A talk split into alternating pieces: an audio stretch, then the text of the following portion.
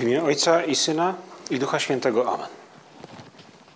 Panie mój i Boże mój, wierzę mocno, że jesteś tu obecny, że mnie widzisz, że mnie słyszysz. Uwielbiam Cię z najgłębszą czcią.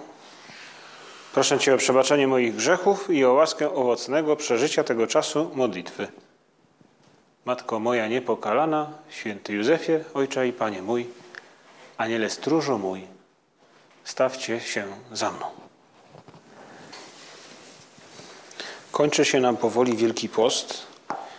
Już coraz mniej dni pozostało do Wielkiego Tygodnia i do tego czasu, kiedy miłość Boga do nas ukaże się w pełni, w pełnym swoim blasku i z całą swoją mocą. Już za chwilę usłyszymy opis, relację z wjazdu Chrystusa do Jerozolimy i razem z całym Kościołem zaczniemy jakby w przyspieszonym tempie obserwować to, co dzieje się w Jerozolimie.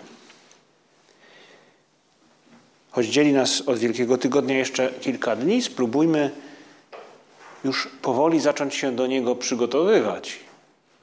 Postanówmy sobie może w tym roku przeżyć ten czas z takim nastawieniem, by docenić zaangażowanie Boga w nasze sprawy. O to prosimy Pana Jezusa, który nas widzi, który nas słyszy, który na nas spogląda. O to prosimy Pana Jezusa, któremu pragniemy się podobać. Obyśmy, Panie Jezu, ten czas przeżyli tak jak no, w Twoim stylu. Obyśmy przeżyli ten czas ucząc się Twoich uczuć, pragnień, ucząc się, spoglądając na to, jak Ty przeżywasz Twój wielki tydzień. Cały ten czas wielkotygodniowy, ale nawet też wcześniej, jeszcze teraz, te ostatnie intensywne dni Wielkiego Postu są dniami, w których liturgia mówi nam o trosce Boga o człowieka. I to jest chyba dobre nastawienie na Wielki Tydzień. E, odkrywać tę troskę, cieszyć się nią i być za nią wdzięcznym.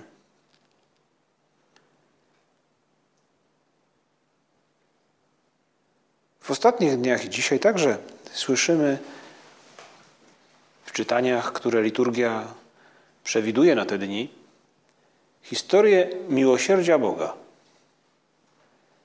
Wydarzenia, które objawiają nam coś o Bogu. Nie wszystko. Ale w tych dniach szczególnie objawiają nam fakt, że Bóg angażuje się na naszą korzyść. W ubiegłą niedzielę słyszeliśmy historię z Ewangelii. Spotkanie, może nawet nie tyle spotkanie, co bo to Jezus w pewnym sensie się natknął, albo do Niego przy, przyszli faryzeusze z kobietą, którą pochwycono na cudzołóstwie. I to dramatyczna historia, można powiedzieć, że wynikająca z dramatycznych także wydarzeń, ale mająca możliwość zakończyć się jeszcze bardziej dramatycznie, bo śmiercią tej nieszczęsnej kobiety. I ukazany nam jest Chrystus, który staje w jej obronie. Chrystus, który broni ją i który sięga jakby w głąb jej serca. W tym dialogu, który prezentuje nam Ewangelia, który słyszeliśmy w ubiegłą niedzielę, choć można powiedzieć, że tak literalnie, dosłownie nie pada tam słowo o, oto ja się nawróciłam. Nie pada też słowo przebacz mi, Panie. Jezus Chrystus, który przenika serca i myśli człowieka, dostrzega w tej kobiecie żal. Zrozumienie, że postąpiła źle, niewłaściwie i pragnienie, by to w jakiś sposób odwrócić. Stąd też ta cicha odpowiedź na pytanie Chrystusa, kobieto, czy nikt cię nie potępił? Nikt, Panie. Idź, a od tej pory już nie grzesz. Kolejnego dnia słyszeliśmy z ust Chrystusa e, inne słowa. Słowa Ewangelii, w której Jezus Chrystus o sobie mówi: Ja jestem światłością świata. Kto idzie za mną, nie będzie chodził w ciemności, lecz będzie miał światło życia. To kontynuacja tej historii, którą słyszeliśmy w niedzielę. Fragment, który bezpośrednio po tym wydarzeniu następuje w Ewangelii świętego Jana.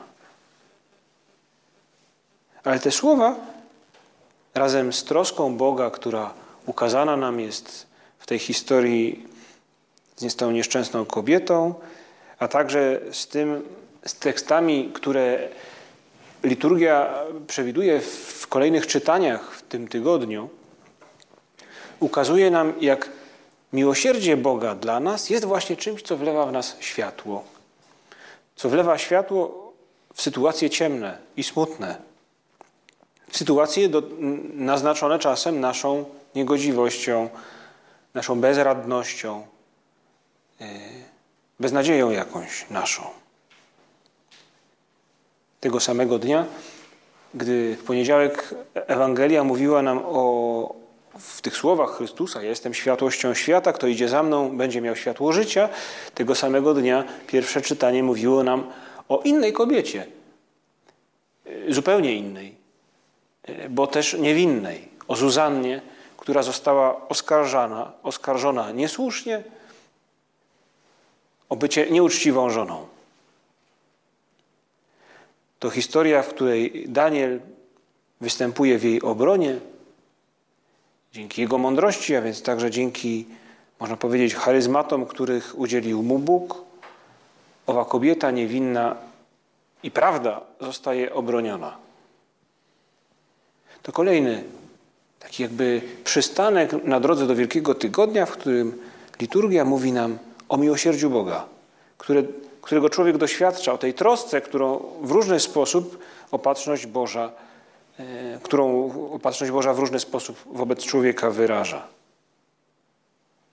Dzisiaj słyszeliśmy z kolei czytanie o trzech młodzieńcach, którzy skazani na śmierć ze względu na swoją wierność Bogu, przez Boga zostali ocaleni. To kolejny przystanek, a będą kolejne. I w Ewangelii też są inne, które może każdy z nas znać, przywoływać w swojej pamięci, po to, by, by tę troskę Boga o siebie samego zobaczyć, przełożyć także na wydarzenia z naszego życia. Jak dobrze jest doświadczyć miłosierdzia Boga w naszym życiu jako czegoś niezasłużonego, czegoś, co, czego mogłoby nie być, a jest. Czasem są to wydarzenia, e, rzadko kiedy są to wydarzenia nadzwyczajne, można by powiedzieć nawet czasem, ktoś by powiedział paranormalne, nadprzyrodzone. Zazwyczaj jest to pewnego rodzaju zwyczajna opatrzność Boża, która wyraża się może w tym, że wydarzenia pewne toczą się w sposób zaskakująco pomyślny dla nas, kiedy tego się nie spodziewaliśmy. Ale zawsze poczucie po tego rodzaju pomyślnym wydarzeniu jest otrzymałem coś, na co nie zasłużyłem, nie zapracowałem. E, można powiedzieć, że, no, że to jest to jakiegoś rodzaju zbawienie.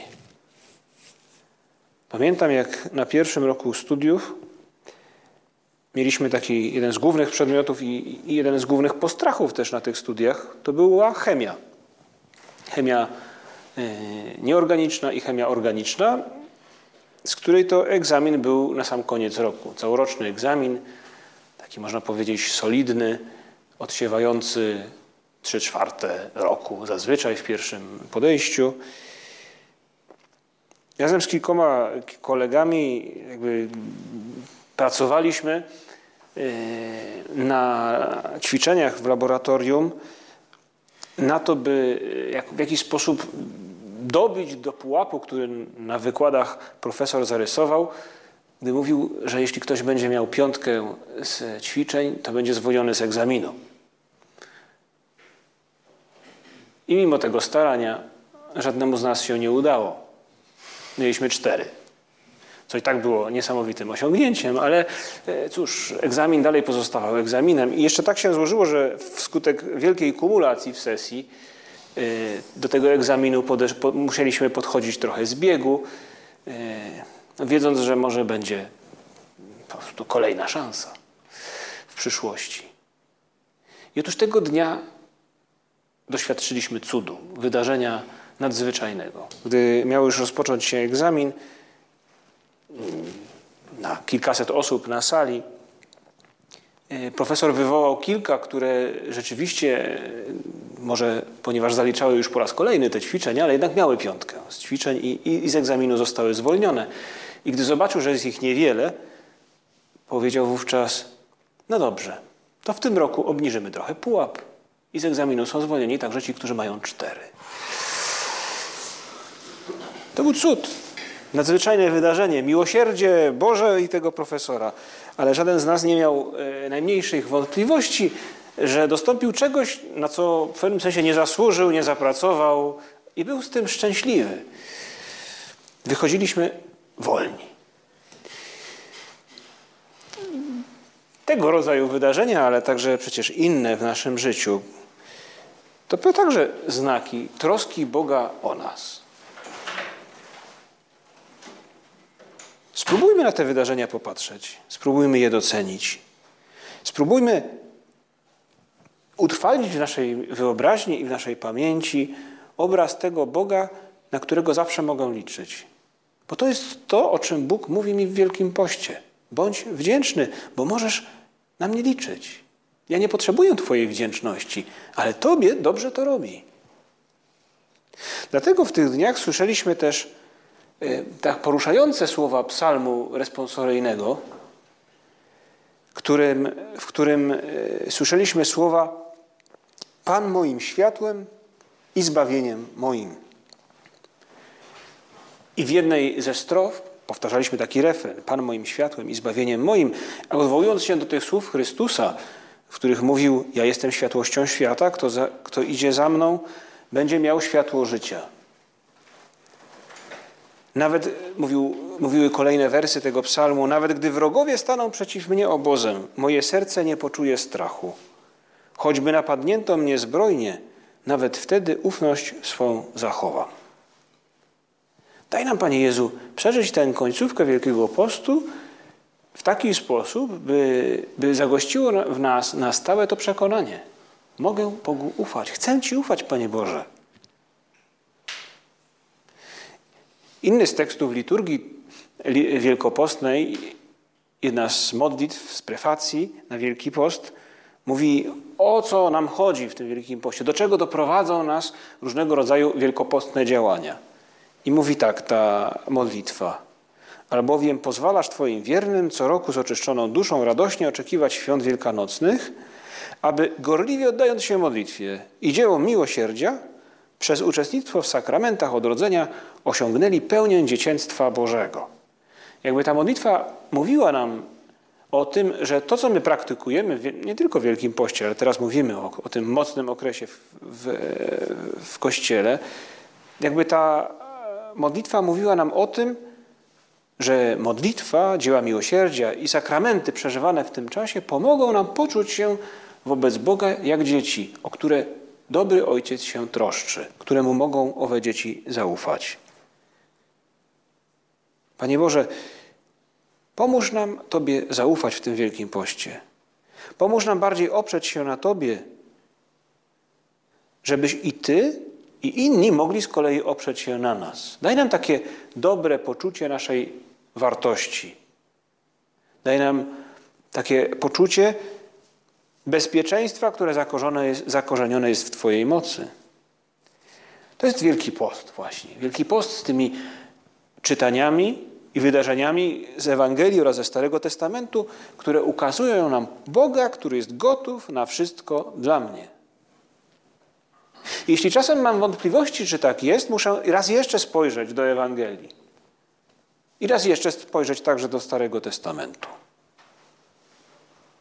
Te historie może, może szczególnie kontrastują między sobą, czy jakby nawet kontrastują i składają się zarazem te historie dwóch kobiet. Jedna nieszczęsna i można powiedzieć winna tego, co uczyniła. Druga całkowicie niewinna, skazana przez zepsutych ludzi. Dwie kobiety, które doświadczają Bożego miłosierdzia. Jedna pogubiona, druga niewinna. I Bóg dla każdego, dla każdej z nich gotów jest na wszystko. Ileż to takiej dobrej pociechy wlewa w nasze serce także. Dla mnie też Bóg jest gotów na wszystko. Nawet jeśli mam, nawet nie jeśli, bo ja mam moje wady. Nawet wtedy, kiedy jestem kiepski. Nawet wtedy, kiedy, kiedy upadam mimo dobrych postanowień. Jak dobrze jest móc powstać z jakichś upadków, z, z takim dobrym zamiarem, by zacząć od nowa. To jest możliwe, o ile nie muszę patrzeć tylko na siebie i na to, jak kiepski byłem czy wypadłem. To jest możliwe, jeśli mam jakiś punkt odniesienia poza mną, punkt odniesienia osobę, która jest wobec mnie miłosierna, która mnie wzmacnia, która na mnie liczy i która dla mnie gotowa jest na wszystko.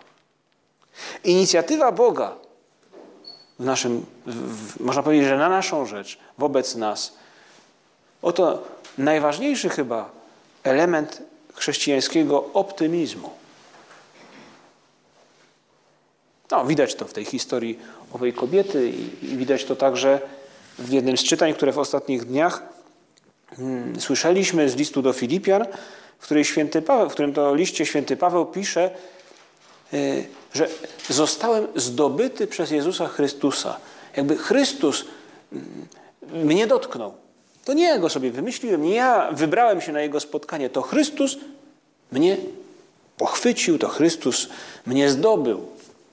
I wiemy, jak historia świętego Pawła wyglądała, że to faktycznie tak, tak było. To Chrystus spotkał go. To Chrystus y, stanął przed nim, gdy zmierzał Paweł do Damaszku. Ta inicjatywa ze strony Pana Boga to jest element niesamowicie pozytywny, optymistyczny,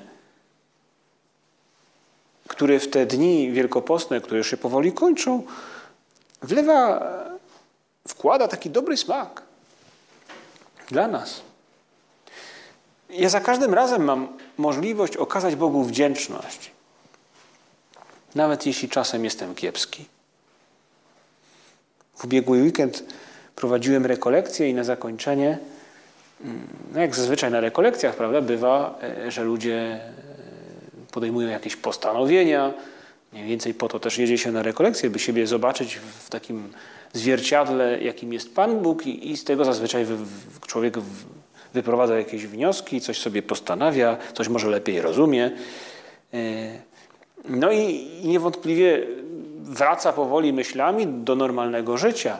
I te wnioski i postanowienia zazwyczaj z tym normalnym życiem mają jakiś związek. I to jest taka okazja, by, by no, człowiek wyjeżdża z rekolekcji z nadzieją, z optymizmem, że teraz będzie lepiej. I przyszło mi do głowy, bo to kiedyś ponoć się wydarzyło, e, że ktoś wyjeżdżając z rekolekcji, e, z dworku, skręcając w prawo lub w lewo, w pierwszej wsi zaraz za dworkiem, okazało się, że stała policja i mierzyła prędkość. I on akurat tę prędkość przekroczył. I pierwszą rzeczą, która mu się wydarzyła po rekolekcjach, to jest, mówił, no, myślałem może, że, że, że, jak długo moje postanowienia wytrzymają, prawda? No i to była, to była wielka próba. Pierwsza rzecz, kilka minut po tym, jak wyjechał, skończył z rekolekcję i wyjechał, hmm, można powiedzieć, że taka przeszkoda, po której wszystko mogłoby się zawalić. Pomyślmy, że, że nas też mogą zaskakiwać tego rodzaju może nie tego dokładnie rodzaju wydarzenia, oby jak najrzadziej, ale, ale również w naszych postanowieniach, pomysłach, pragnieniach, by być dobrym, by, by wobec Pana Boga okazać naszą wdzięczność, by służyć innym ludziom. Nie jeden raz spojrzymy na siebie jako na w pewnym sensie trochę ludzi nikczemnych, błędnych, yy, pogubionych.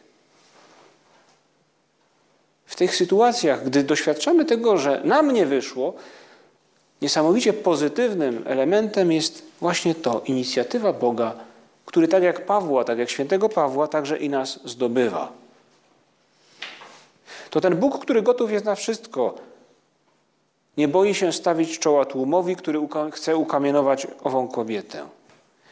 To ten Bóg, który gotów jest na wszystko i jako jeden z nielicznych albo jedyny dostrzega, że przy sadzawce leży człowiek, który do tej sadzawki sam dostać się nie może i od 38 lat już jest chory. To jest Bóg, który przełamuje prawa natury i pomaga Izraelitom przeprawić się przez Morze Czerwone. To ten, który zsyła mannę i przepiórki i który powoduje, że woda wytryskuje ze skały. To ten, który mówi też, a ja gdy zostanę wywyższony nad ziemię, przyciągnę wszystko i wszystkich do siebie. To dlatego, spoglądając na te wydarzenia w Ewangelii w Starym Testamencie, przysłuchując się też e, temu, co czuje i w co wierzy święty Paweł, możemy nawiązać do innego z psalmów, który wyśpiewuje Nic mnie nie trwoży, bo Ty jesteś ze mną.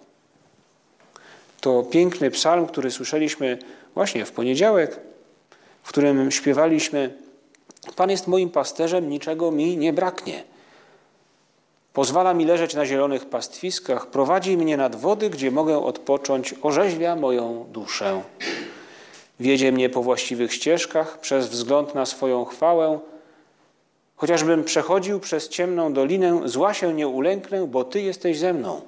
Kij Twój i laska pasterska są moją pociechą. Stół dla mnie zastawiasz, na oczach mych wrogów, namaszczasz mi głowę olejkiem, kielich mój pełny po brzegi. Dobroć i łaska pójdą w ślad za mną przez wszystkie dni życia i zamieszkam w domu Pana po najdłuższe czasy. Nic mnie nie trwoży, bo Ty jesteś ze mną. Tak wyśpiewywaliśmy w poniedziałek jeden z tych dni wielkopostnych, w których Bóg pokazuje nam, że gotów jest dla nas na wszystko. A na ile ja jestem gotów wobec Pana Boga? Bo to pytanie, nie da się uciec od tego pytania. W Wielkim Poście nie chodzi tylko o to, żeby czuć własną, jakby taki błogostan, bezpieczeństwo, e, synostwo wobec Pana Boga. Miłość zawsze popycha, jakby ciągnie za sobą konsekwencje. Dobre, pozytywne, ale związane z pewnym pragnieniem, by dać siebie. Nie jest to stracić coś. Ale owszem, jest to związane z jakąś ofiarą. Święty Augustyn mówi o tym, że być wiernym Panu Bogu, czy komukolwiek zresztą w czasie, na tym polega miłość. Być wiernym w wielu momentach, jeden za drugim, które układają się w ciąg pewien czasowy. Pomyślmy nie tylko o tym takim duchowym przeżyciu tego Wielkiego Postu, jako takim prawda, odświeżającym wewnętrznie poczuciu, że Bóg jest blisko, że o mnie się troszczy, jak właśnie Pan jest moim pasterzem, nie brak mi niczego, On się o mnie troszczy, nic mnie nie trwoży, bo Ty jesteś ze mną. To jest wspaniałe. Ale to rozsądnego i wierzącego człowieka zawsze, jeśli jest głęboko przeżywane, nie tylko powierzchownie i sentymentalnie, popchnie do tego, by okazać Bogu hojność w pewnych rzeczach, co do których wiem, że Bóg patrzy na nie z nadzieją. I nie ma się co oszukiwać. Y, to będą rzeczy nam prawdopodobnie znane, dotyczące zwykłych, codziennych spraw, może czasem jakiejś sprawy nadzwyczajnej, może to będzie dotyczyło, by komuś przebaczyć, choć mi jest bardzo ciężko, bardzo trudno, może to będzie dotyczyło jakiejś innej sprawy, która naprawdę ode mnie wiele wymaga. Może będzie to dotyczyło jakichś decyzji na całe życie, które, czy można powiedzieć, no, innych życiowych decyzji, które, no, które wynikają z miłości Pana Boga, którą dostrzegam. Kto wie? A może będzie to po prostu zwykła taka decyzja dotycząca sprężenia się w pracy, żeby nie rozpraszać się na, nie wiem, wiadomościach tego typu, innego, sportowych, ze świata, oglądaniu filmików tego czy innego rodzaju albo memów. A może ta hojność i wdzięczność wobec Pana Boga wyrażona także w czynach, nie tylko tak sentymentalnie, wewnętrznie przeżywana, to będzie przezwyciężyć się i pójść spać na czas, żeby następnego dnia być człowiekiem przydatnym do życia i do bycia z innymi. Być może ta hojność i wdzięczność wyrazi się w tym, by nie, nie przemykać cichaczem, gdy ktoś potrzebuje pomocy w domu najczęściej. No, każdy z nas któregoś razu tak postąpił. Myślę, że, że to jest rzecz powszechna. No, widzę, że komuś coś jest potrzebne, ale cichaczem, czasem no może nawet dosłownie, po cichu, znikam za załomem. Albo mentalnie przynajmniej. Może ta wdzięczność i hojność wobec Pana Boga i innych ludzi, o którą Bóg mnie prosi, to opanować własne uczucia, jakieś humory, które, bo wstałem dzisiaj lewą nogą i wszystkich gryzę po drodze. Kto wie? Bóg daje z siebie wszystko. I On jest cierpliwy. On nie jest roszczeniowy. Nie jest komornikiem, który przyjdzie do nas w nocy i wyciągnie nas za uszy, y, wyłamie drzwi. Nie. Ale jaka szkoda i wstyd w pewnym sensie podziwiać miłość i być wobec niej obojętnym. Zrozumiała to Zuzanna, ta właśnie kobieta niewinna, która została oskarżona i uratowana przez Daniela. Zrozumiała też i ta pogubiona kobieta, o której słyszeliśmy w ubiegłą niedzielę. One dostrzegają i cieszą się Bożą miłością i miłosierdziem, a kalkulujący faryzeusze nigdy Bogu nie zaufają. Możemy zakończyć naszą rozmowę z Panem Jezusem tego wieczoru, przywołując jedną z postaci, no postać, którą, osobę, która najbardziej Bogu zaufała, a więc Maryję, może drugą także świętego Józefa, który tu w naszej kaplicy od niedawna na tym obrazie spogląda na nas i, i, i choć tego nie mówi, bo jest, prawda, jest skromnym człowiekiem, to jednak jest dla nas punktem odniesienia, od którego chcemy się uczyć. Maryja i Józef zaufali Bogu, odwdzięczyli Mu się troską o Chrystusa i otrzymali szczęście, radość przebywania z Bogiem dzień w dzień. Ale to oni zaufali Bogu i ruszyli do Egiptu, do Betlejem wcześniej. To oni, wracając do Palestyny, skierowali się do Nazaretu, wiedząc, że e, tam będzie bezpieczniej. To Maryja, jak wiemy, później wiernie, hojnie stała pod krzyżem, współcierpiąc razem z Chrystusem, bo i Jego i nas kochała. Matko nasza, prosimy Cię, pomóż nam ufać Bogu, odczuwać tę relację dziecięcą, która daje nam poczucie bezpieczeństwa, ale pomóż nam też w naszych czynach, w naszym codziennym zachowaniu okazać Bogu hojność, być Mu wdzięcznymi. Dzięki Ci składam, Boże mój, za dobre postanowienia, uczucia i natchnienia, którymi obdarzyłeś mnie podczas tych rozważań. Proszę Cię o pomoc w ich urzeczywistnieniu. Matko moja niepokalana, święty Józefie, Ojcze i Panie mój, Aniele stróżu mój, wstawcie się za mną.